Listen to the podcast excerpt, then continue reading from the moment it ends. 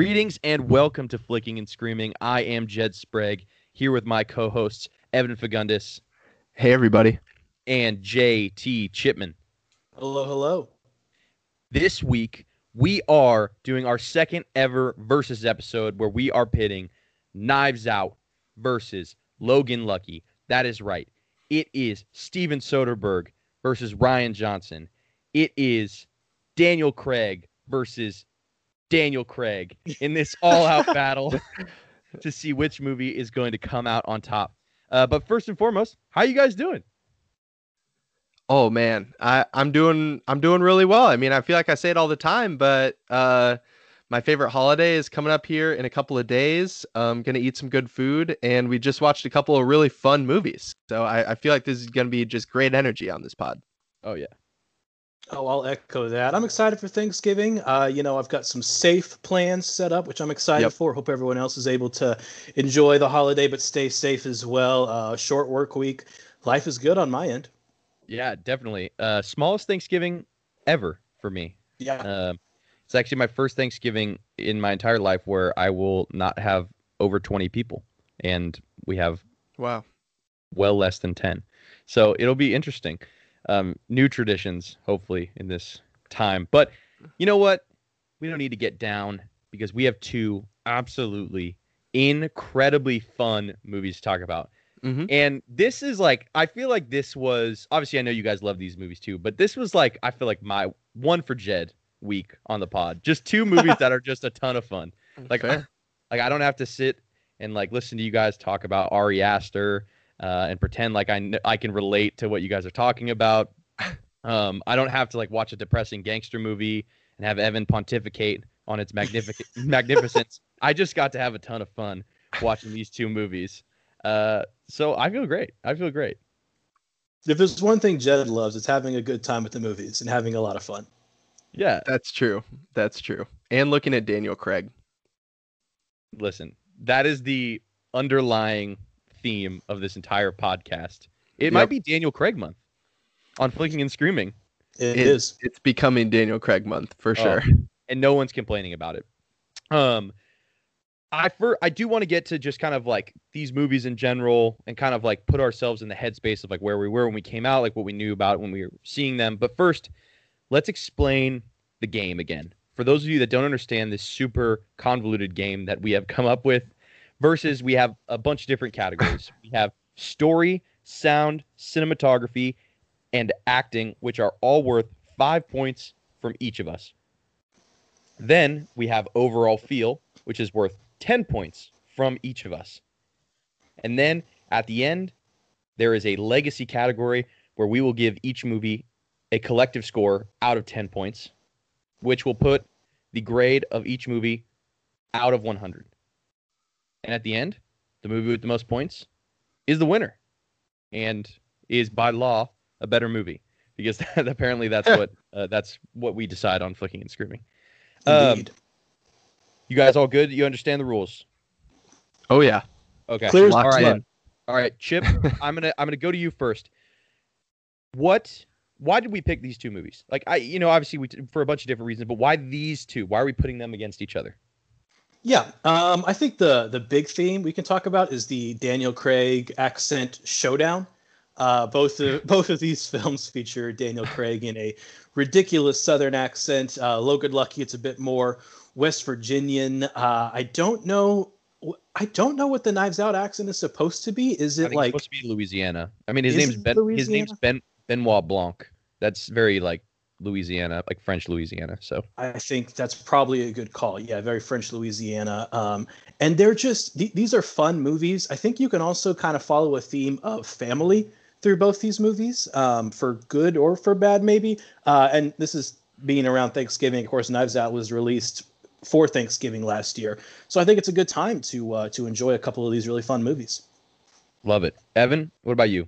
Yeah, I I mean, I think they're both like really fast-paced, just frankly fun movies that feature Daniel Craig with some type of funky American accent. So I think they they definitely have running themes.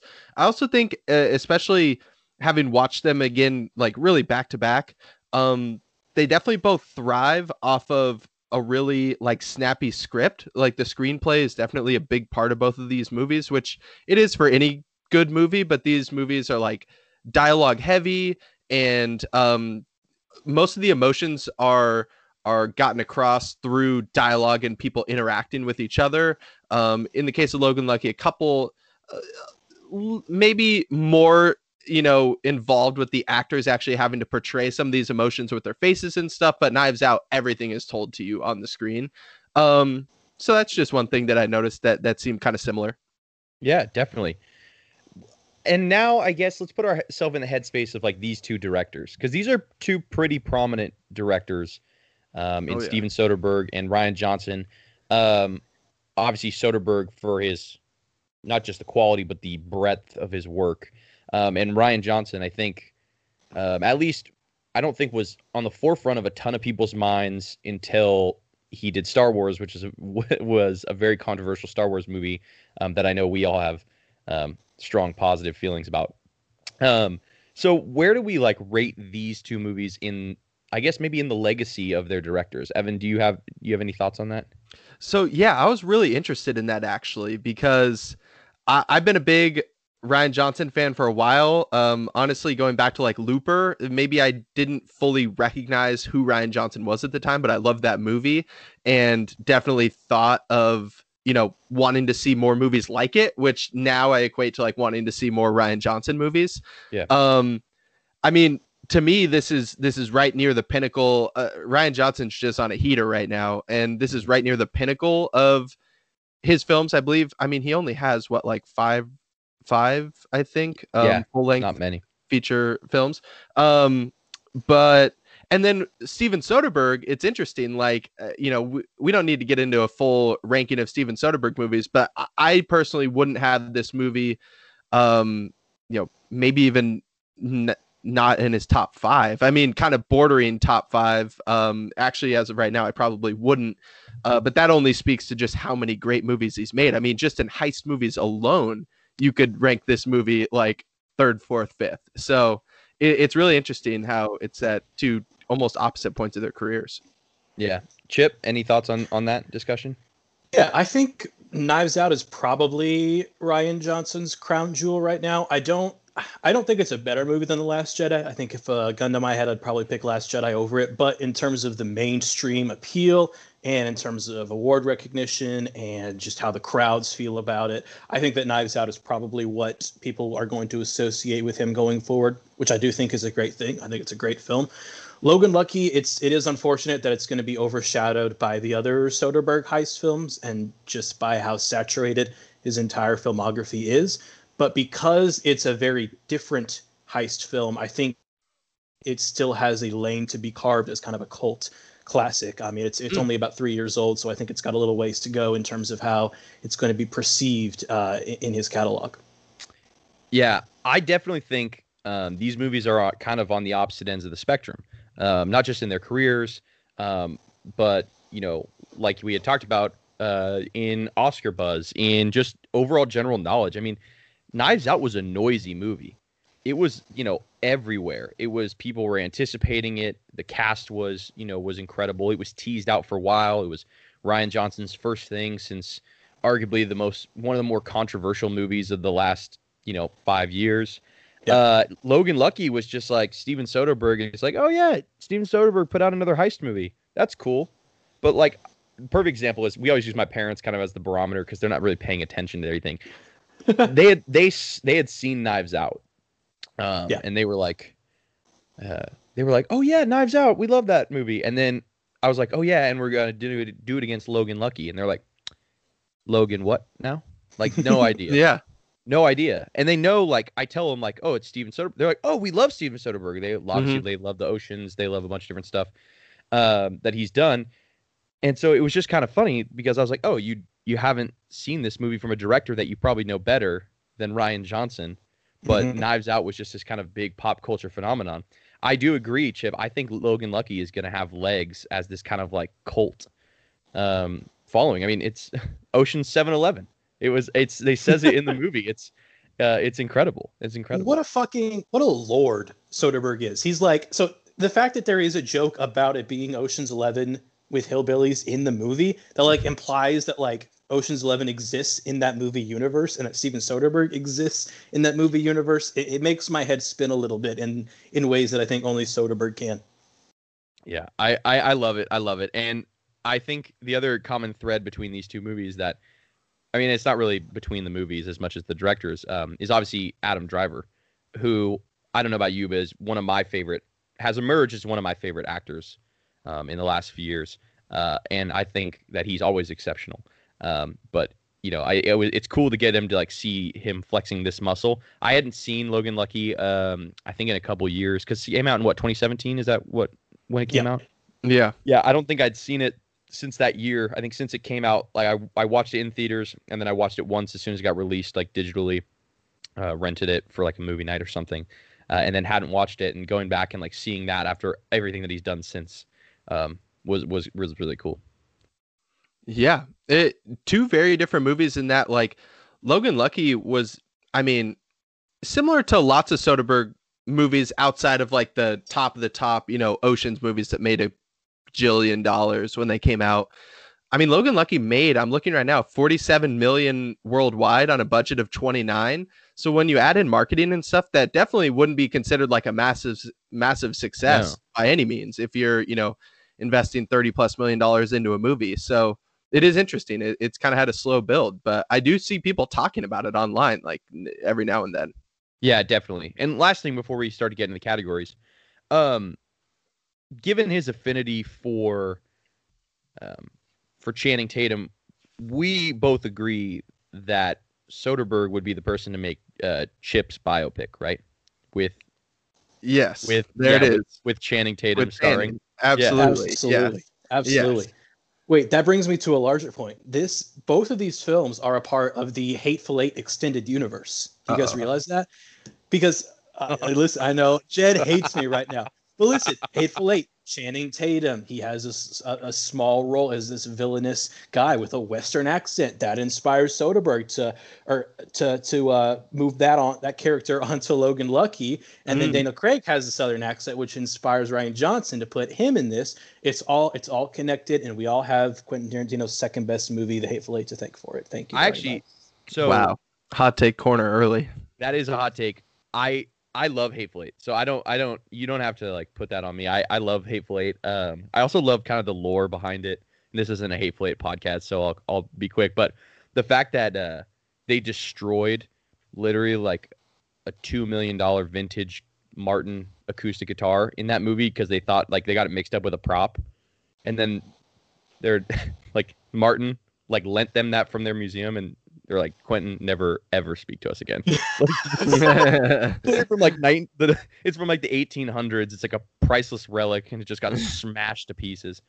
Um, but anyway, with that being said, it's time to pit these two movies against each other. Knives Out versus Logan Lucky. Our first category is story, and Evan Fagundis Uh-oh. going to lead us off with his scores. Okay, I'm gonna start off hot. Um, so my scores, I'll give the scores first and then talk a little bit about it. Um, for Knives Out, I have story at a five, uh, clean five. For Logan Lucky, I have it at a three.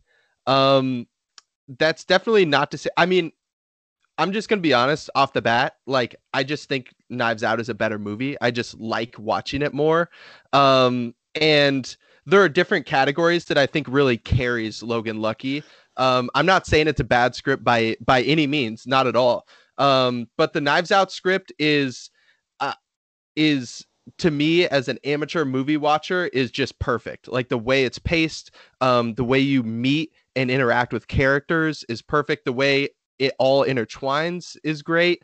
Um, Logan Lucky is is really cool. Um, I will say, and, and, I'm sure you guys are gonna laugh again and, and say it was obvious, but um, there are a couple points in Logan Lucky that I'm just like, what, what happened there, and kind of had to like look a couple things up online just to make sure I had the right idea, which isn't the worst thing.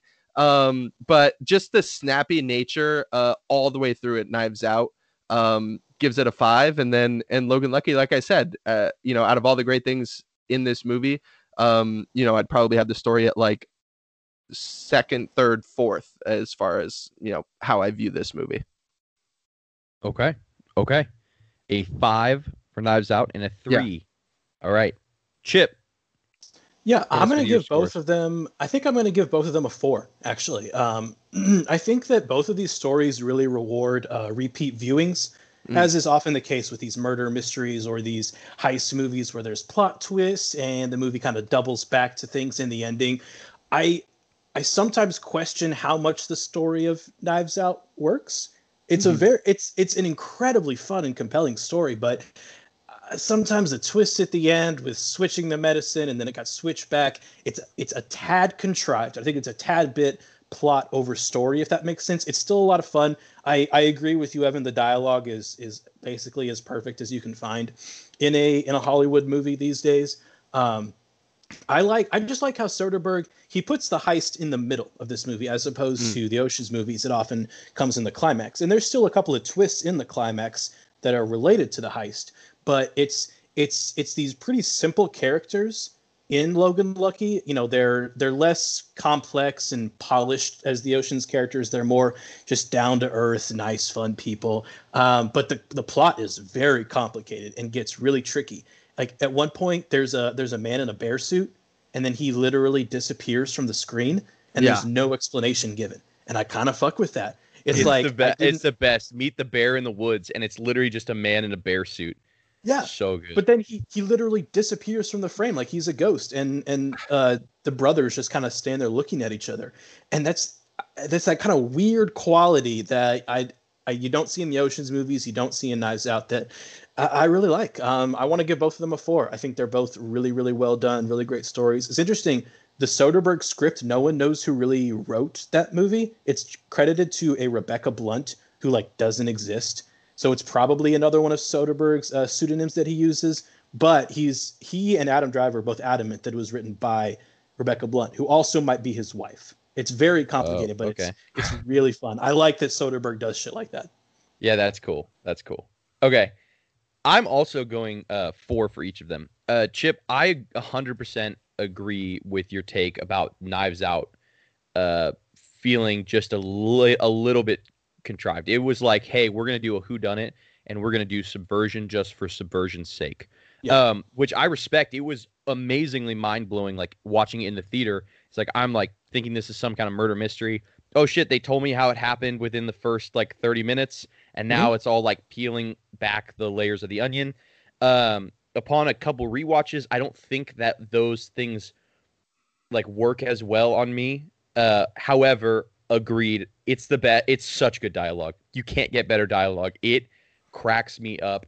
Um, it, it's funny. It's like thought provoking. Uh, it's snappy. Like we were talking about with Doctor Strangelove, it doesn't hang on funny things to like let you sit there and like laugh at them. It moves on to the moves on to the next thing. Yeah. Um, but Logan Lucky, I, I think is, I just love it for what it is. I think. I kind of disagree. Evan said early that you know it's a really fast-paced movie. I think it has moments where it's fast, but I think overall it actually kind of like plods along, and I think it's perfect for this idea of like a hillbilly heist. Right? It's like a slower part of the world.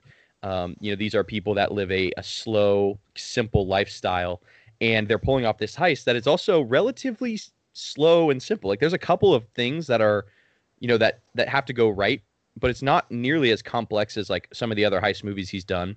Um, and I think if he would have tried to make uh like this same plot, but with really like snappy, smart oceans style characters, it wouldn't have worked. He does everything just fits so perfectly into the vibe of this movie and this story. Um, and I, I think it, it works incredible. And so I, I decided to give them both fours. Good call. All right. Smart man. So after the category uh, number one for stories, we are at Knives Out with 13 points, and we are at Logan Lucky with 11 points. So uh, we might be in for another tight race here. Uh, next category is sound. Again, five points from each of us, and this encompasses both sound editing and mixing, as well as score and music involved. Chip, kick us off. What are your scores for sound? Honestly, I think I have to go five for both of these. I I think that they the the, the soundtrack I'll focus on first, I guess. I love in Knives Out. You've got some orchestra, you've got some jazz at the end, you've kind of got a harmonica thing going. I think it, it's a little bit all over the place, but it makes it a lot of fun. It kind of keeps you on your toes. There's a, a couple of points where there's big plot reveals, and there's this massive I don't know music terms, but it's like a crescendo almost, where like all the music comes crashing down and the violins are just going nuts. It happens like two or three times, and I think it's very fun. It's often like accompanied by the camera zooming in, almost like the camera is matching the strings and the bow of the violin. I, maybe I'm reading into it too much. And then in Logan Lucky, you've got a lot of John Denver. You know, you've got Fortunate Son, just these great like white trash anthems. You know, uh, and it's it's like the John Denver song in particular, like kind of anchors the film with the the daughter singing it at the recital. Um, but all these strings and the banjos, it's just a lot of fun. The sound mixing, I think of like the uh, you know on the racetrack, you could hear every car whizzing by, and it's really really well executed. I mean, it's a very small part of the movie, but Soderbergh still put in effort to make it a very very well done racing scene. And then um, like Knives Out, the scene that stands out to me is when. Uh, uh, Walt, Michael Shannon's character, is confronting Marta in the hallway, and he's got his hand on his cane, and it's like smashing down yeah. Onto the floor, and you just hear you hear his knuckles tightening as he's like trying not to get angry. So I, I give him both fives. Nice, nice. I I love that. Uh, Evan, did you have any? Uh, what were your scores? Um, yes, I did have scores. Um, for Logan Lucky, for Logan Lucky, I gave it a four, and for Knives Out, I gave it a three. Um, Logan Lucky, I think, is as close to a five as possible without going full five. Like, I, I honestly love the super obvious music cues, Chip, like you were talking about the white trash anthems. That scene um, when uh, Channing Tatum's daughter sings um, uh, the John Denver. I mean, that that scene is unbelievable. That actress is unbelievable. Chip, I know you hate ch- children uh, actors, but um, that, Chip just hates Chip just hates children in general. He's yeah, not, a, not a big child guy. Kids, yeah. Um, no, that that scene is incredible. Um, and, and really is moving. Uh, it could go wrong in a lot of ways, and I do love the racetrack stuff everything during the heist, the sounds are unbelievable. The racetrack is unbelievable. The sound of the money shooting out of um the uh the uh I don't even know blower. Uh, no one, no thing? one does money sounds quite like. Yeah, I mean it literally sounds like a bank counting bills, except they're blasting like millions of dollars into garbage bags.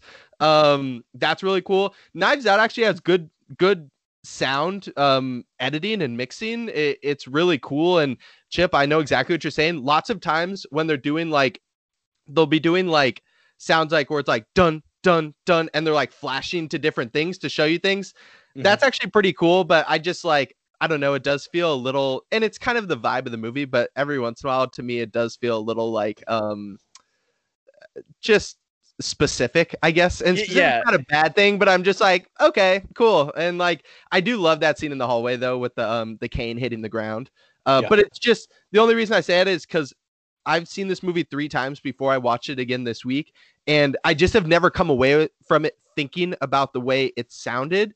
Um, and that's not to say that it was bad. It was just like I think about other things so much that I it kind of clouds my my judgment probably. But sure, yeah, yeah, yeah. Sure. No, I think you're you're 100% spot on there. I uh I also gave Knives Out a 3 and I gave Logan Lucky a 5. You said I think Logan Lucky's as close to a 5 as it can get without being a 5. I think it's a 5.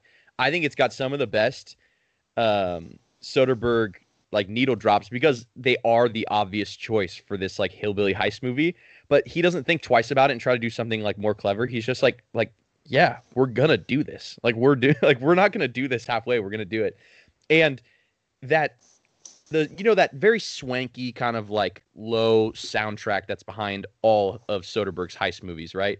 I mm-hmm. love how he countrifies it for this.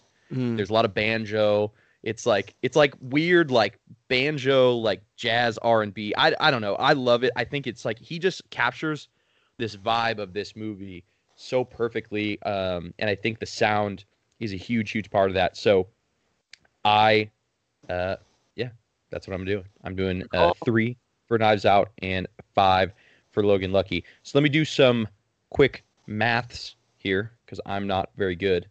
Um, and after Chip giving sound a five for Logan Lucky, Evan giving sound a four, and me giving sound a five for Logan Lucky. That gives 14 more points to Logan Lucky, which puts it at a 25. And we are also at a 25. Great podcasting here as I add up. We're also at a 25 for Knives Out. Actually, wait, hold Wait, no, 24. We're at You just- 24 for Kni- Yeah. Oh, excuse me. I apologize. Well, that makes it better. So Logan Lucky has taken the lead uh, in a surprise turn of events. I am excited um, as we head into this next category. Uh, so the next category is cinematography. Evan, you're up. Okay. So my cinematography scores, uh, Logan Lucky I have at a four, and Knives Out I have at a five. Um, these movies are both incredibly stylish. I they're they're they're stylish filmmakers and they're stylish movies. They don't look the same as um this same movie done by other people. I guess is is kind of a clunky way to describe it. Um, but Knives Out, the reason I give it a five is very simple. Like I just looking at this movie and being a part of this world is like my favorite thing and the way it's represented the and this kind of it i'm i'm kind of including like the set design a little bit in here too because that's part of what we're seeing um it's just so perfect and it's just campy enough that you don't have to take things that seriously and i didn't say anything when we were talking about story but i'm just going to push back a tiny bit and say like yes i believe the end is a little bit contrived but th- that's what the old murder mysteries were. Like Rian Johnson said, he was trying to make the murder mysteries of the 40s and 50s, and they're all so contrived. So I think he'd even admit that. Um, but it also does lead to the donut speech. Like you can't have the contrived, you have to have the contrived nature of the story to lead to the donut speech, and so I think it matches Oh. perfectly. But back to cinematography, I just think the way they flashed around the room. the way they that was just drive by. Uh, the way they flash around the room is just perfect. Um, and Logan Lucky, honestly, I, I could get close to a five, but there are just a few scenes in there, Jed, like you were describing, that are pretty static, where you're kind of just sitting in a bar and it still looks cool. Steven Soderbergh still always has a cool camera angle and stuff, but they're just like quieter scenes where people are just like sitting around somewhere talking, where you just can't do quite as much cool stuff. So, um, yeah, five and four. Yeah, no, I, I like that. I like that take. Um, the only thing I would say is those static scenes for me are done so well, and I think it fits that that slow vibe that I was talking about, um, where it just gives you a minute to breathe. Where I feel like a lot of those heist movies, like before it, you know, it's like you're going so fast. If you don't, if you couldn't figure out what was happening, you don't have a chance to to kind of retrace your steps. And he kind of gives you a, a minute to figure out what's going on. Right. Like I'm not saying it's a bad thing. I'm just I'm Oh, trying no. to judge the cinematography here. And no, no, no. you're sitting in a bar talking, I'm not like, wow, how, who could have shot that? You no, know? no, no. Okay, that's and that's that's fair. That's completely Yeah. fair.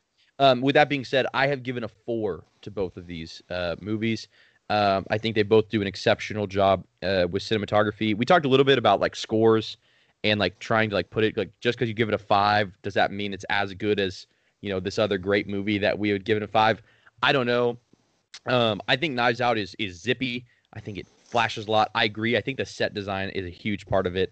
Um, that house is just so cool. Like even uh, they even I mean they even say it. Like the, what I love about that script too is he gives so many nods to like everything that the person's thinking. Like Lakeith Stanfield literally goes, "Have you seen his house? It looks like he lives inside a clue board." Like that's literally like Yeah. that's what you're thinking when he says that. So um, I think they both do a lot of really good stuff.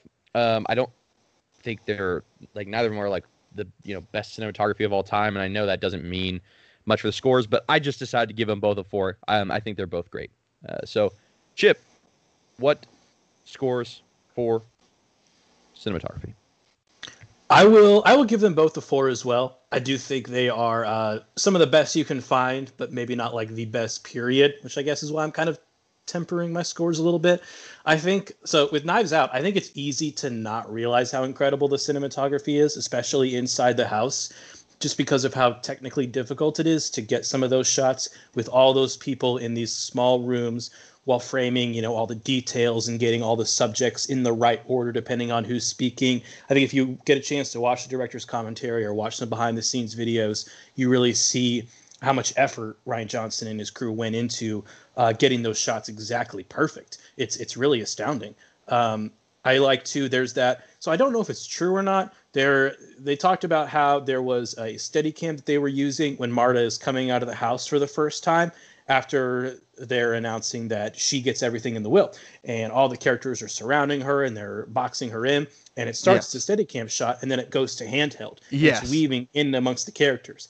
On Twitter, Rian Johnson said it was because the Steadicam broke and they just naturally switched to that handheld camera. I don't know if that's true. It kind of seems a little made up, especially with the way they're weaving would- in and out of the characters. It be might be an sweet. exaggeration. Uh, it'd be amazing if it's true. Either way, it's an amazing shot. That Yeah. scene- That was that shot is fucking sick. Yeah, the way are- you oh, can that's- see the camera move when it's pulled off, what looks to be pulled like off the Steadicam operating system or or whatever they did, like it, it's nuts when you It's watch it. It's almost like it's almost like a shot from like the Maury show when it's Yeah. like you are not the father. When they're like And chasing him through the hallways. Exactly. It But is it's like so that. much fun. Oh, yeah. Oh, it's so much fun. Um, with Logan Lucky, I'll, I'll just be brief. Uh, no one shoots better outdoors than Soderbergh. You know, the natural light, the green grass, the hills of Virginia, the concrete maze of the Speedway. Um, he does a really good job. Like he, he messes around a lot with the focus of the camera, whether it's a person or an object. He'll push that that uh, character in and out of focus a lot, and it really engages the audience, keeps you locked in. Um, I, I'll give him both fours. How good, by the way, speaking of the like outdoor, how good is it the cinematography and all those shots at the fair? Like when they're first Yeah. con- confronting Joe uh, Joe Bang's brothers, and like just all those shots are so so good. Yeah. Oh, all right, that's amazing. Um, okay, as we head into our final few categories, we are currently locked at a 37-37 tie. How does everybody? How, let's take a pause. How do we feel about this? How do we feel about the way this is going, I feel great as long as I get the last say. Evan? Um I I don't feel great about it, but we can talk about it later on. we can talk about it later on. Okay. All right. So the next category is acting, uh, and I think I'll go first. Yeah. to me, this is where Logan Lucky misses a step. I think there are great performances in Logan Lucky, but I think that everybody in Knives Out is just nuking it. It's I mean it's such a fun movie to watch because it feels like everyone's on their A game. Um it's so chaotic and to like notice individual performances in that like chaotic, you know, uh the chaotic nature of what's happening on screen um is you know, is really incredible. And I think like obviously like Daniel Craig is a huge standout. I think upon rewatch, Lakeith Stanfield like has an unbelievably underrated performance in this movie. Mhm. He absolutely he absolutely crushes it. Uh, just his back and forth with Benoit, and he calls him Benny, and I I just love that. Mhm. He's like Benny, I get where you're going with this. Like in the beginning when he keeps throwing out all these motives, and he goes weak weak sauce. He goes, you're giving me weak sauce? I need you to give me some, some of that good stuff. I love that. Like there's so much good acting uh, in Knives Out. I think like they couldn't have done a better job of casting. I think they couldn't have done a better job with um, the actors. Like you said, I mean, what is going to be more iconic? Um, like obviously James Bond, but other than that, the donut speech, like when they play his Oscars reel, you know, eventually, like the donut speech is going to be on there because that is Yeah. just so so good. It's such good stuff and just the look on his face like everything that Daniel Craig does in this movie is compelling.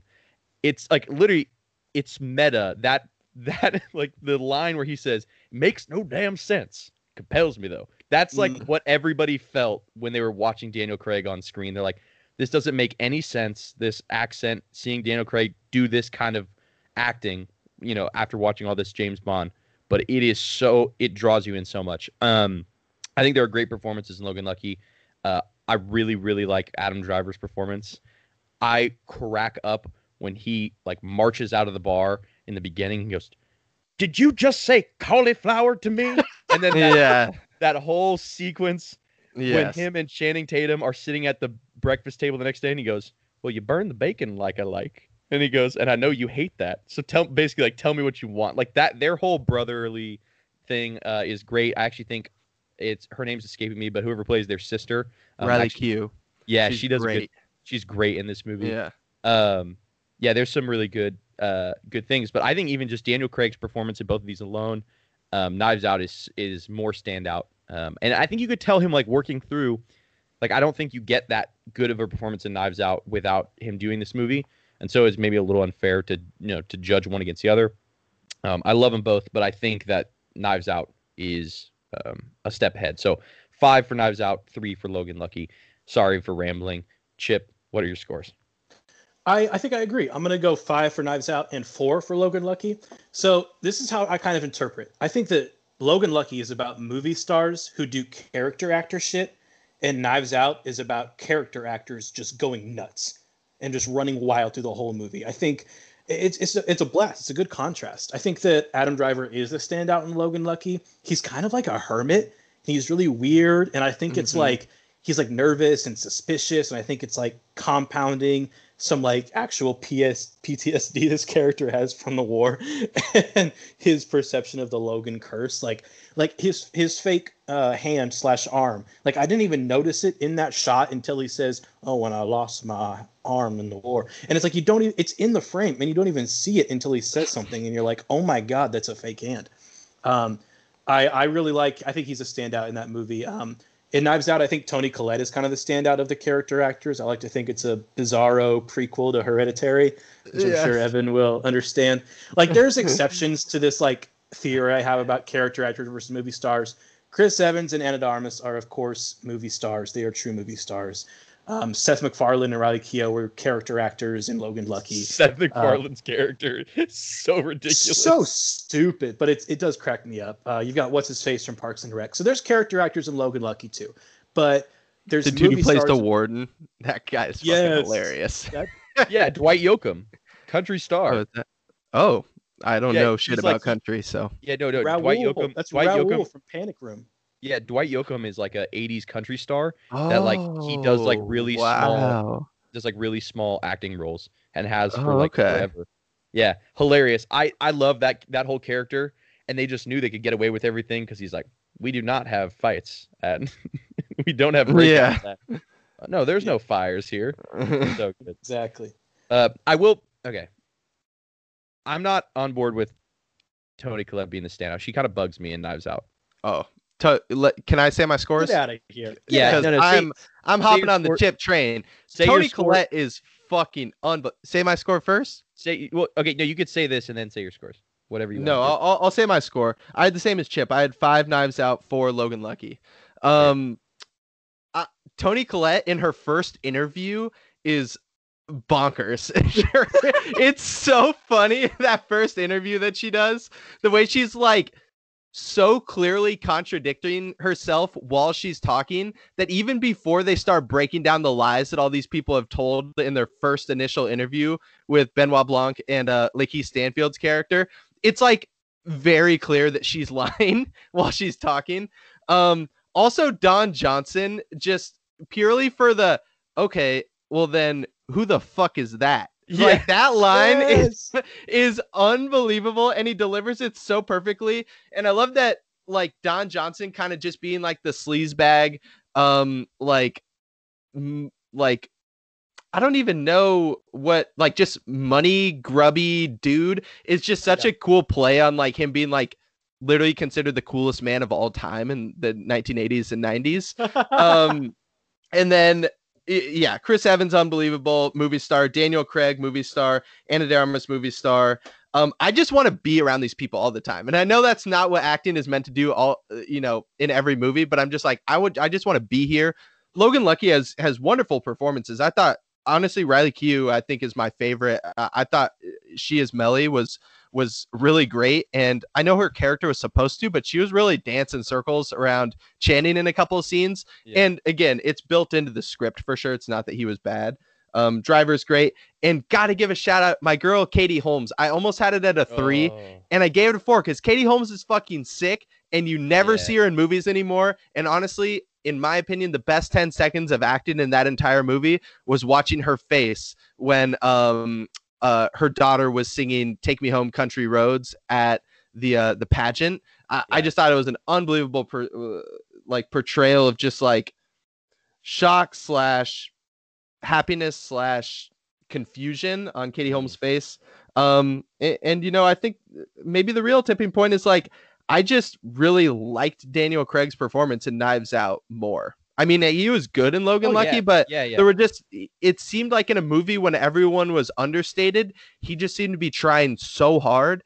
And so when he's trying so hard in Knives Out, and Toni Collette is also throwing like 150 miles per hour, and Jamie Lee Curtis is smoking cigarettes and throwing 150 miles an hour, it just like it I vibed with it so much more. But yeah, no. I I agree. I think there's one there's something to be said about the fact that seeing him in a suit doing the accent is less jarring than seeing him with bleach blonde hair, tattoos, and like being like rude. Like him It's being like a lot. yeah, him being like the gentleman sleuth, like they call him, like does a lot more for like him in that that character. Um, I do want to give a quick shout out to uh, Noah Segan as Trooper Wagner. Yes. Just a Yeah. wonderful, wonderful He's performance Yeah. his face and like I love that we have this character that is like the big fan of the thing. He's like, "Oh, you guys Yeah. fans?"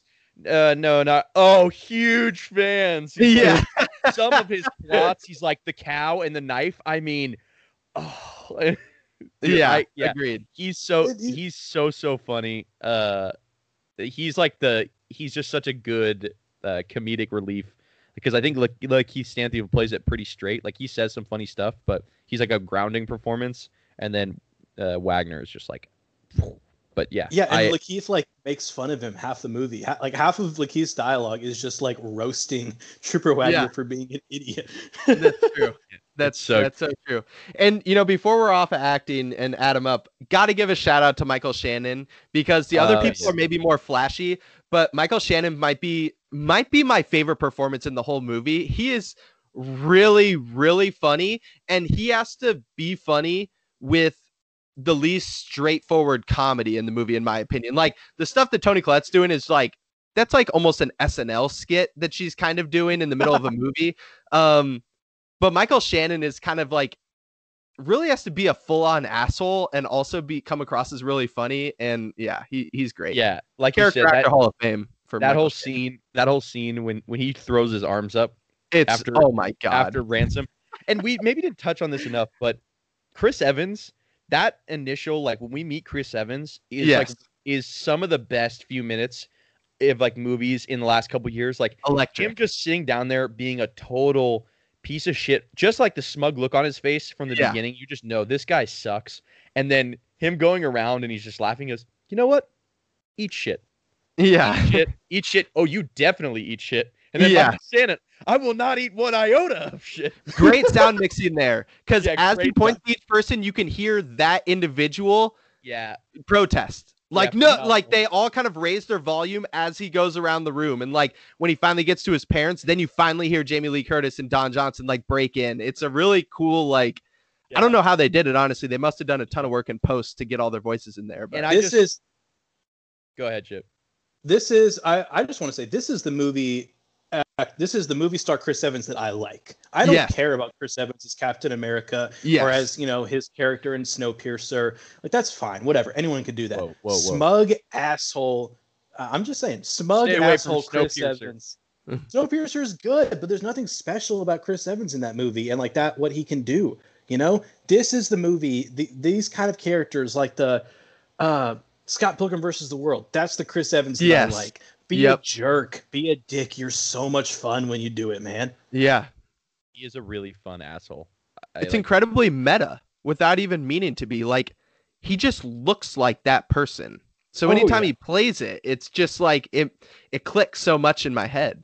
and that perf- I think the I think the moment that maybe like the acting moment in the movie that is best because it's hardest to pull off because it does have to happen to tie the whole plot together is when Ana de Armas is confessing to him in the restaurant and that look on his face as he's like picking his teeth talking Mm. about like as he you know as like basically he's realizing that oh shit she didn't actually give him the morphine Mhm. and like how am i gonna like what's my next move and you can see him thinking and he's like yeah he used to say that you could beat me beat him at go more than me and he's like chewing on Mhm. that i just love that scene like I look forward to that scene every time I rewatch it because I'm just like, man, like he was doing more than than you thought the first time you see that scene, and then when they go Yeah. back to it, you're like, oh shit, that makes so much sense. And I think Yeah. those are those are moments in movies that I really appreciate. That when they can successfully pull that off, where it's subtle enough that the first time you don't notice it overtly, but the second time they come back to it, you're like, it was so obvious. It's clear. Like that's yeah. a hard thing to pull off.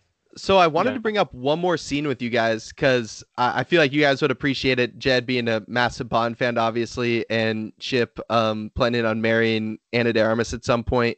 Um, the scene when Ana de Armas is about to confess to the whole family, and she goes and finds the toxicology report in the little stash spot underneath the clock.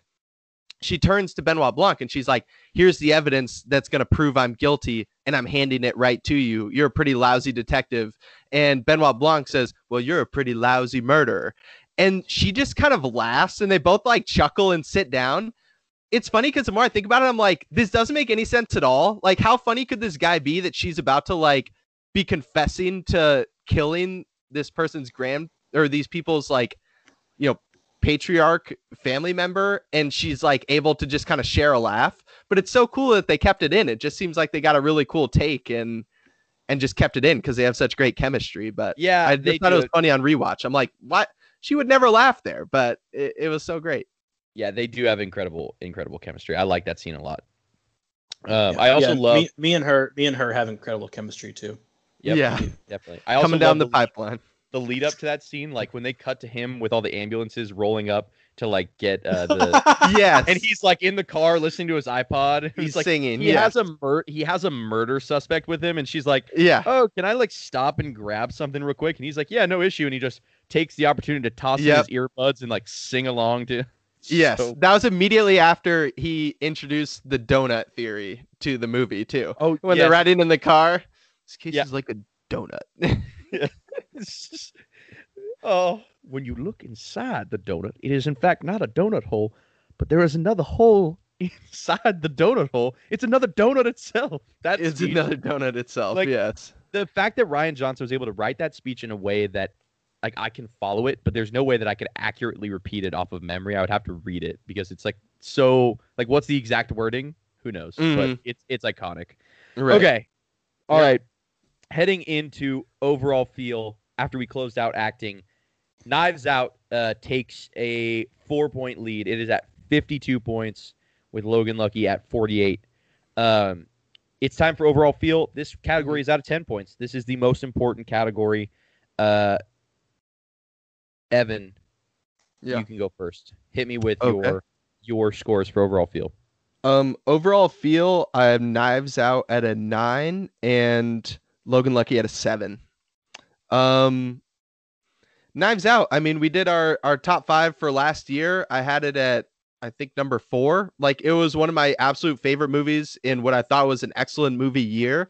Like I said earlier, I just want to be in the same room with these fictional characters, which sounds stupid, but I just this movie is just so much fun and i i love mystery movies so much um i just went back and rewatched the prestige the other day just because i had that like mystery feel on my mind and wanted to watch something else that that kind of gave me that feeling but this movie is just so well done and and looks gorgeous sounds great the acting is unbelievable i mean it's definitely my favorite ensemble cast in a long time. I I I, don't want to get into specifics as far as how many years because I'm sure I'll think of something else right after we finish recording. Um, and then Logan Lucky is a great movie. Like it is better than 85% of the movies that I would have seen in the last you know five six years, no doubt about it. Um, and you know the acting's great. The story is really cool. Um, it's very stylish as as all Soderberghs are. Um, but I definitely don't walk away from it like, wow, that's one of the best movies I've seen in the last 10 years or something. You know, it's probably top Yeah. like 50 or something like that of the, you know, the last um 10 years or so, I, I'd say. But even in like 2017, I can think of, you know, seven, eight movies that I just I loved from that year. It's a pretty cool movie year. Yeah, Um, underrated underrated yeah. movie. Very, very good. Fan, Phantom Thread. Come Oh, together, man. my people. LB. Oh LB. man. Oh, Yes. I mean, all get right. out. Yeah, that was a great year. All right. Uh, quickly, I'll I'll touch on mine uh, before I hand the scores off uh, to Chip. Um, I give them both eights.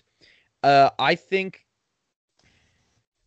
Logan Lucky is a slow burn, um, as opposed to Knives Out being just a quick and immediate in your face flame. Uh, I think I've gained more appreciation for Logan Lucky. Um, a lot of it probably has to do with the fact that when we talk about, oh, these are the types of movies that don't get made very often anymore, this is that kind of movie. I mean, I think Soderbergh's probably one of the only people that can still get that kind of movie made. Um, but I, I just love this kind of movie. Um, I love a heist movie. I just have so much fun on this ride, and I couldn't I couldn't get over this time watching it. I know I've beat this horse to death, but I loved how that slowed down pace versus like some of his other heist movies kind of mirrors that slow life of like West Virginia and everything that he's doing there. I think it works so well. Um, I love everything, like the whole sequence with the prison. I love this. He does a great job world building in general. Um, you know, he he immerses you in the worlds, right? In the Ocean's movies, um, especially in in 11 and 13, you're in Vegas. Vegas is super cool. This is a like you get immersed in this small town uh, environment. Um, I just love the feel of this movie, and then Knives Out. It's it itself is just it's a all the sets are painting. It's so like what I what I could say about Knives Out is precise. Everything is just exactly where it's supposed to be at the exact time, um, and it's great. I love them both so much um, that I couldn't choose, and I know it's kind of a cop out, so I went eight for both of them. So, Chip, what uh, are your scores? You know, I've got eights for both of them as well. They're both up there for me in terms of uh, their kind of movie, their style, their uh, canon of where they fit, both in genre and in director and in cast. Um, I'm going to be a bit of an anarchist and talk about why I like the politics of these movies now, because that's what I bring Please. to this pod. Yeah, that's So, why, that's uh, why you're here. Exactly. So something I appreciate about Logan Lucky is it manages to satirize and poke fun at the South without going haha racism or haha Trump. Um, obviously, I'm not saying those things can't be poked fun at, but I think that's a bit of a sweeping generalization of the South and the working class that like requires some care. And I think Steven Soderbergh knows that, and he uh, avoids that humor, and he just he he's able to have fun, not necessarily at the expense of the South, but kind of with the South. He talks about, you know, like unions are mentioned and they're kind of mocked by Hilary Swank's uh, snobby FBI agent. And oh, can we I talk about her for a second? I don't mean to interrupt you, but after I so I'm gonna Yeah. bring after I talk about Bring it Knives Out, back. then yes, we'll bring it Sorry. back. But I don't know. I just think that Soderbergh's smart enough to know how to handle Southern humor um, while not being condescending. And I think Rian Johnson does a really good job of poking fun at Trump supporters, but also at liberals and Knives Out. You know, you've got like Don Johnson's character, uh, and they like they're Trump supporters. They tr- call Trump a necessary evil, and then they claim they need to preserve white culture, and like they claim that their culture is being ruined. And then Jaeden Martell's little Nazi, you know, the Nazi child masturbating in the bathroom. Oh, dude, That's- Toni Collette's best moment is when she goes, "Oh, so if the Swiss were clogging in the streets, you, you would be ups- that upset." That that that line kills me. Exactly. And it's great because they turn right around and then make fun of the liberals because it's clear that like Toni Collette and, and Meg's character are supposed to be kind of, you know, they're they're the opposite. They're arguing against Trump. They're the white liberals. But like none of them care about where Marta is from. They all get her Yeah. country of origin wrong and they all like claim that she's one of the good ones, quote unquote. And then Meg, she's this classic like trust fund liberal. You know, she's at, you know, this four hundred thousand dollar unnamed school and she's studying, you know, and and Jamie Lee Curtis is like, oh, she's studying crypto Marxism. She's probably studying something along, along the lines of social justice, but it's clear it's just a trend for her. She's making it all about herself, and then at the first sign of trouble, she throws Marta under the bus and tells about tells her family about the uh, uh, immigration status of her family, and she she throws herself a pity party when she messes up, tries to like make herself part of the injustice and the struggle. But then, like at the end of the movie, she's still down, you know, with the rest of the family, looking up at Marta with a mug. She's still she's still down there with them. So I think that I think that he gets at both sides pretty well. Like it's not like I said on Twitter, it's kind of like a movie about socialism. That's a bit. It's that's not a very nuanced take, and I know it because it's not exactly like the working class. Power to the working class. Exactly. They're not like it's like a wealth redistribution movie, and I kind of I kind of fuck with that. And like Mhm. obviously Marta didn't like take the seize the means of production for herself or like take the money for herself. It was Yeah. given to her. But but still, I think that it's a a really fun movie to to be viewed in that way. And Fran died for the revolution. Come on. yes. oh shit. Uh, before we get on to Hilary Swank in Logan Lucky, uh, under completely underrated line that we haven't touched on, uh, from Knives Out. What were the overheard words by the Nazi child masturbating in the bathroom? That that that sounds like a Mad Lib. That like, legitimately Yes. sounds like a Mad Lib. I thought that was so funny. Uh, but I think it's time we talk about Hilary Swank and Logan Lucky. Yeah.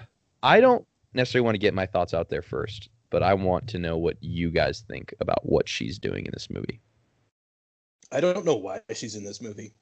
Thank you. honest. Like, I I don't I don't know, and I don't know why she's in the bar at the end. It's like she is clearly not there on FBI duty.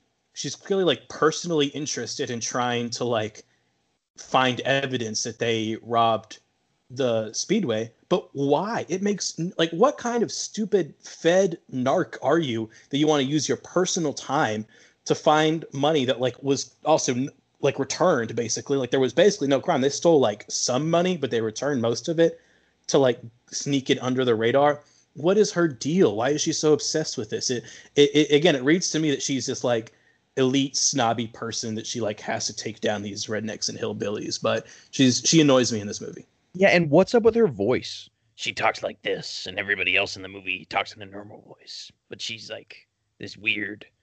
Like, I don't know. It's weird. It's like she's doing like a cartoon FBI agent. I don't like it. it's weird uh, So I'm I'm gonna I'm gonna disagree in that I think Hilary Swank is great in this movie. I love the way she's acting it. I think her character is completely hand waved. I mean, that whole plot line is just so hand waved by Soderbergh. I, I probably should have gotten to that a little bit more in story, but it's one of the things that I was just like, it's like she's starting her investigation. We don't really know what our connection is going to be in the movie terms to like these agents.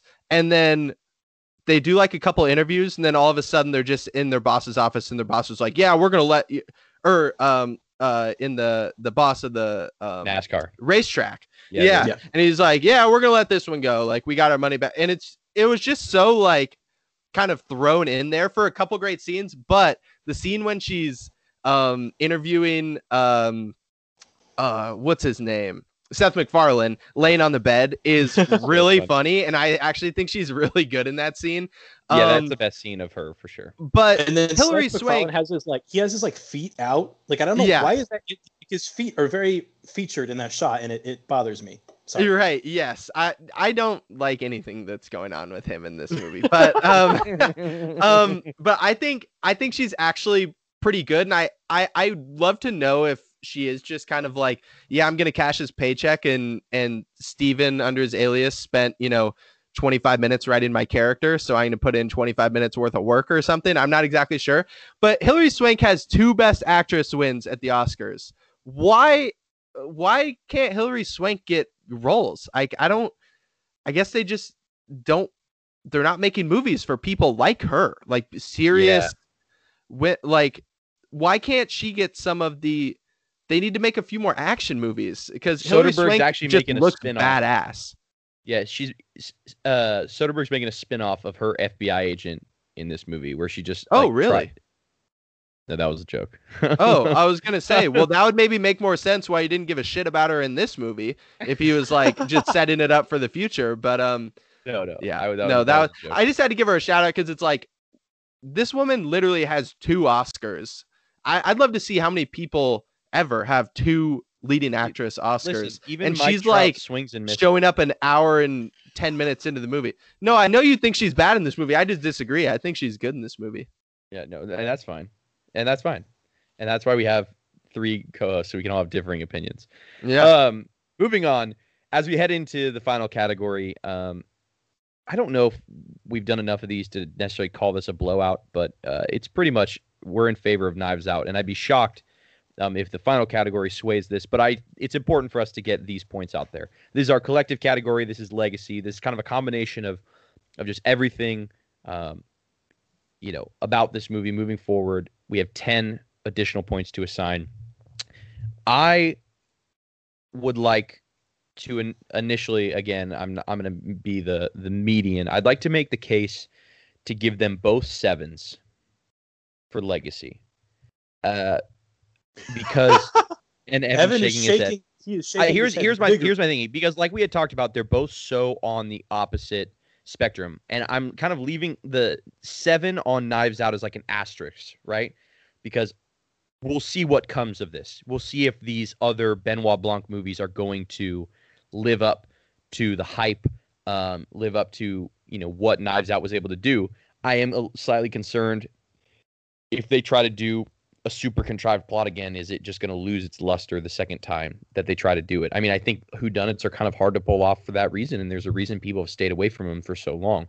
Um, I'm excited for it, uh, and the reason I want to give Logan Lucky a seven is because it's not in the upper echelon of Steven Soderbergh heist movies, but it's a Steven Soderbergh heist movie, and that gives it that gives it something. It gives it, you know, some kind of allure. And like I said, I do think this is going to have a slow burn. I, I'm a little bit more certain Yeah, but about the legacy so, of, s- I mean, we can't judge legacy of what we think is gonna happen. Like, We could do whatever the fuck we want. This is a, our podcast. And I sure, I'm just kinda- saying, like, what does the word do- legacy mean if it's like my legacy as a major league baseball player is gonna be great because in five years I'm gonna have hundred home runs? Like, I we don't We didn't know. know what to we didn't know what to call this category. It's just kind of a fucking bonus ten points to get us to an even Yeah. 100. And as a point of order, Knives Out is only a year old. We have to do some prognostication, some Thank guess you, Chip. as But no, the but we've already heard like there more Benoit Blancs are greenlit. We've already heard like other filmmakers are gonna start making like he's like Knives Out has like revived a genre on its own. And Similarly will to how Logan- I'd will Logan Lucky revive? You know, it may be next year. All of a sudden, Soderbergh greenlights a trilogy of Logan Lucky movies. I'm just saying that they're like this. We we have to keep an open mind. We have to keep an open mind here and be fair. So like like for me, I'm good. I'm just gonna go to like what I would say if I could transition the. I would say Knives Out probably is an eight and Logan Lucky is a seven. I do think that we have to give Knives Out an edge here simply because it has been greenlit for sequels because it was such a hit um, in the at the box office. You know, it it was nominated I think for at least one Academy Award. I don't think Logan Lucky was. Um, and just the universal relevance of specifically Benoit Blanc's character really uh, does. I think we do have to give it an edge over Logan Lucky. I do think that there is a, a big future for Logan Lucky and its uh, you know its its its legacy in the public eye. I I mean I, I hear you guys, and I want to give. I mean, I think Logan Lucky is a good movie. I just like one movie made three hundred nine million dollars, and the other made forty seven. Like, I, just in the public consciousness, I, it just doesn't seem that close to me. I guess. Hey, like, you I, know what movie? You I know what movie also had a slow burn, didn't make enough money at first. Dazed and Confused. That's what I'm saying. That's what I'm saying. So Logan Lucky is going to be dazed and confused. Well, Logan I'm Lucky just is a saying, who very good say? heist movie. Logan? Lucky is a very good heist movie, and it's like the seventh or eighth best movie from a very good filmmaker. I, I and Rian Johnson, we're sitting here talking about is going to be the one of the best filmmakers of our lifetimes, and we're saying this is his best movie. I just want to go on record as saying I have not verbalized that take. I'm not ready to commit to that that take yet. I Okay. agree he's done things that are very good, but I can again, I'm very optimistic because I really like all the things he's done. But I can see this Benoit Blanc series taking a turn. That's all. That's the only reason Okay. that I was Sure. trying to like be conservative on the like this whole reviving a genre. Guess what? It takes one bad movie to halt all those projects. Uh, yeah. But see, I I understand what you're saying, but I, it also doesn't matter. I, I wouldn't say that happened to Steve, Steven Soderbergh. I mean, in the early 2000s, everyone said like he brought back like the action heist, and there were bad movies that came out of that. And I don't think everyone was like, let's stop making heist movies. I don't know. To me, I I hear what you're saying, but it's like really hard for me to imagine a bad Benoit Blanc movie. Honestly, at this point, if we get to like the fifth one, okay. But I'm just like, what could the story do that you're not like, wow, I'm really glad I'm spending time with Benoit Blanc? Yeah. I mean, also, also, cut back to everyone after seeing Empire Strikes Back. I can't imagine a bad Star Wars movie. Like, what could they possibly do to that this universe, this story that I wouldn't want to spend time in? But you totally can. what do you mean? You can totally bad sci-fi happens like literally every day. Like a bad sci-fi movie makes sense to me in my head. Like So who done it? I just have a great time. They're stupid. Like none of oh, these. Okay. Pl- it's All right. similar to like a Nolan in my where it's like, yeah, if you really broke down the no, but I'm saying if you just read the plot and were like, yeah, let's not factor in how this movie makes me feel, how it looks, and you're just looking at the plot, you're like, yeah, this could probably be pretty bad. But then the Prestige happens or Inception happens, and you're like, well, that's fucking sick. I don't care what it looks like on paper. I don't know. I'm just like, I'm having what are- trouble are- squaring what in are my the- head. When's the are the last time somebody was like, hey, Jed, man, what, what were your thoughts on Logan Lucky? I that just is literally not once happened to me until we did this podcast. you know what? Jed, Jed, our master plan has worked. We have succeeded once again in riling Evan Fagundes yeah, up. I, I'm having a hard time understanding how the ninth best Steven Soderbergh movie is like nine. That was when is when's the last time a movie that's an ensemble like drama has made like even over a hundred million dollars? I'm just I don't have any statistics on this, but it honestly blew my mind when I, I found out it made 309. I didn't know it was that successful. Evan, what if I told you Logan Lucky was better than Ocean's 12? How would you respond? I would well, we don't have to get into the I would agree with you. Oh, you'd agree with me. See, Yes. we can Whoa, agree then. Ocean's whoa, whoa, whoa, 12 whoa. is This by is far my least favorite. fucking line. No, Ocean's 12 is by far my least favorite Ocean's movie. And that's not to say I love the series as a whole, but I just that's, Ocean's 12, there are parts of it that I'm just like, fuck off. that is a okay. Whoa. I I don't dislike it. I think it's really great. But or I think it's really good, but I don't know. I, I like Logan Lucky more personally than 12. All right. I like 11 and 13 more than Logan. Uh, okay. I we don't need to litigate all this. I I Yeah, agree. we don't. My least favorite oceans, but saying that there are parts where you can fuck off is is wild. I mean, um, all right, it- here's the deal. it's- Here's the deal. it's the most meta movie of all time, so you know, there I love I, it. I I love can it. I get There'll never different be any. opinions. There'll that never be any scene that brings me more more joy. Uh, there are two scenes, the Matt Damon scenes, where they're in there and he, he's reciting Kashmir. It cracks me up. yeah. I mean that yeah. And also when he's on the plane and he's like, "Hey, hey, like, I want a bigger part in this one." And like you find out after you watch that that it's because Matt Damon wouldn't come back unless Steven Soderbergh wrote him a bigger part in the second Ocean's movie. Like, what a fucking hilarious fuck you to Matt Damon. It's like, "Oh yeah, you want a bigger part? Cool. I'm gonna write a scene where your character begs for a bigger part." I I love that movie. I will ride for that movie. We might have to do a verses with that and something else. But what so what points, Evan, are you arguing for to give to each of them? Because I've argued seven and seven. Yeah. Uh, Chips, Chip argued eight eight, and and eight. seven, I would have said 9 and 6. nine and six. Can we agree on nine and seven? Yeah, I'm, I'm Um, good with that. 8 8 7 7. Wow, you guys are giving me a lot of leeway. I was going to say No, 8 7 seems to Chip Chip said eight seven. Chip said eight. Oh, 8 7. Um okay. So I mean, Um, I'm fine at eight sure. seven. I'd prefer eight seven. I'm more comfortable with eight seven. But I, I can concede to nine seven. Whatever you Uh, guys. I mean, uh, all I'm fine with 8 7. I said my piece. Okay. Well, either way, that brings us to a final score out of 100 of an 86 for Knives Out and a 78 for Logan Lucky. I don't know if that's necessarily a thrashing, um, but I think it's clear that that Knives Out um, ends up coming out on top and being the better movie in this case. So I hate to do this. What we you had it at would you say Knives Out? 86. 86. Hmm, I must have did math wrong. I had it at 77 coming out of the first four categories. I had at 78. Okay. Well, he's saying 78 after the legacy category, I think, Evan. No, no, no. No. Oh, we're talking at- about Knives Out. Yeah, I, yeah. I had it at after the initial categories, like the five pointers. I had it at 52 plus 25 from overall feel, but uh, I could I could be off. Yeah, I fucked that up. So it's an 80. Yeah, so it was at 77. So it gets an 85, not an 86. Okay. Okay. Apologies. So it gets an 85. 85, 78. Yeah. All right. Anybody want to want to dance on anyone's grave? I feel like this was a relatively benign benign pod. I think honestly for me it's just I like you said Evan, it's the ensemble. Like you just want to hang out with these Knives Out characters. I think that's what sets it apart. Both very enjoyable movies though. No doubt. Yeah. Can we? I, I would like to like just make one last point about just Daniel Craig's career in general. Like he gets cast as James Bond. You know, uh, 2006 Casino Royale, I think. Yeah. You know, he he'd made some good. mo- I think Layer Cake might be his best performance actually. Ooh, um, give I a like that. give a good shout out to that movie. Um, but he gets in this franchise, you know, and it's a very grueling experience. I think it was after I don't know if it was after Skyfall or Spectre. He said he'd rather die basically than make another Bond, and then he made two more.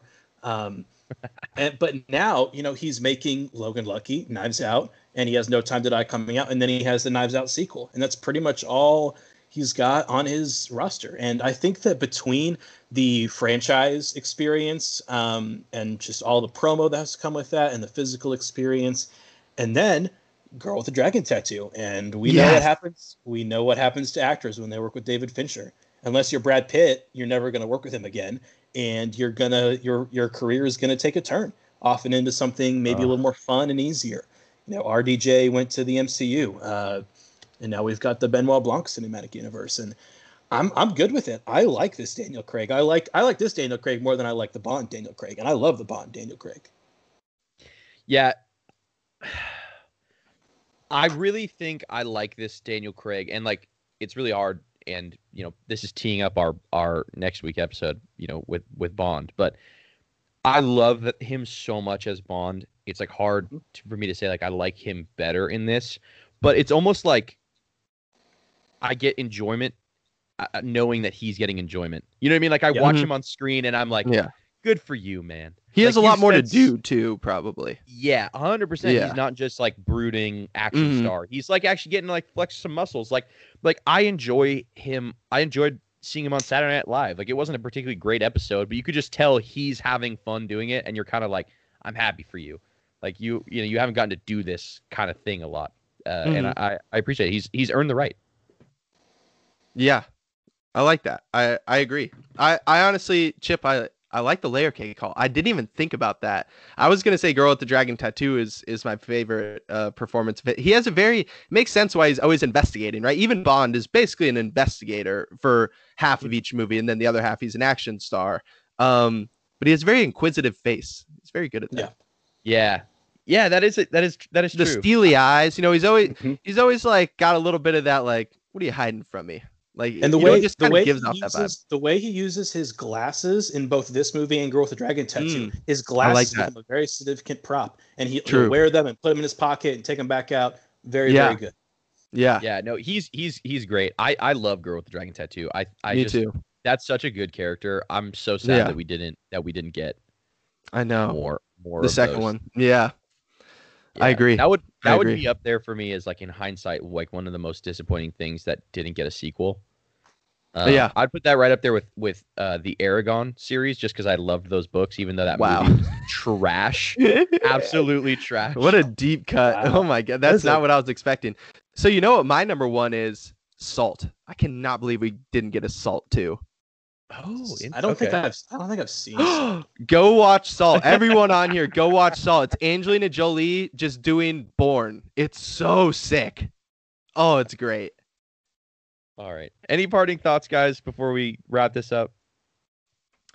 Um, I don't know. This is a fun one. Like I like kind of tying in movies. You know, we could probably get a little bit farther out. These movies are both so stylish that even though they're different stories, it still felt like I was like, wow, I'm watching movies kind of in the same family here a little bit. I Um, think that's kind of the point of the verses, It was right? cool, You though. do- Yeah. You want to do stuff that is like kind of somewhat you can draw like a thread through, because like it'd be really hard for us to, you know, to be like, we're gonna do Step Brothers versus the Hateful Eight. Like it's like coming up imagine that though. Uh, Our our it would it would challenge us much more. As long as there's a connection like it, you know, Daniel Craig doing an accent was the easy connection and we kind of made these other ones as we watched. But We'll have to come up with something like that because I think that would be ama- imagine arguing the cinematography of Step Brothers right after uh, Hateful Eight or something like that would Well, be we- pretty funny. Well, we would just we should just have a show where it's like uh six degrees of hateful or hateful eight separation. You know, it's like Oh, Chip just is like Mm. basically expunges on his hateful eight universe theory. Um, It exists. It's very real. I'm like, uh, what's that character from Always Sunny in front of the board, just freaking Yeah. out. oh yeah, sharp. Oh, my Pepe God. Silvia. Uh, yeah. Oh, all right. Uh, thank you guys so much for listening. If you're still sticking with us, uh, our loyal, loyal listeners, uh, if you haven't gotten a chance, please leave us a review on iTunes. That'll help more people find us. Continue to listen, share with your friends, anybody that you think would like it. Uh, let's continue to grow this community. Let's have a lot of fun and have a lot of conversations. Uh, let us know where you think we went wrong in this episode.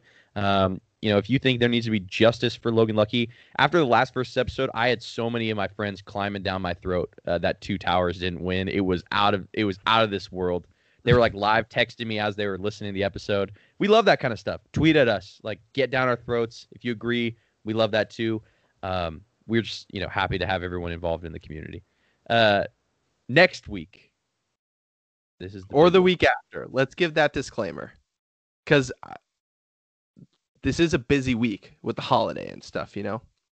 but that's why we've been waiting a month. True. I mean, yeah, like three weeks. Yeah, fair. I just Next wanted to week. give a disclaimer. Yeah, for for sure. next week next week probably we are going to be doing our james bond movie draft this is a big episode. We are super super excited. Uh i mean i think it, things are going to get a little testy. Uh, there are going to be takes flying around. I know evan's got some bond takes. I'm sure chip has some bond takes. I would love to hear um, his thoughts on you know on the politics of goldeneye. Uh you know that can't can't wait. Um, Oh, but yeah, it's gonna be a hell of an episode. Uh, you do not want to miss that one. And if you guys haven't gotten a chance, please watch as many of the bonds as you can, uh, so you can have a little bit of context. But for flicking and screaming versus part two, looking forward to doing more of these. I've been Jed Sprague, Evan Fagundis, Chip, Chippity Doodah. Have a good See one, you everybody. guys. Take care, y'all.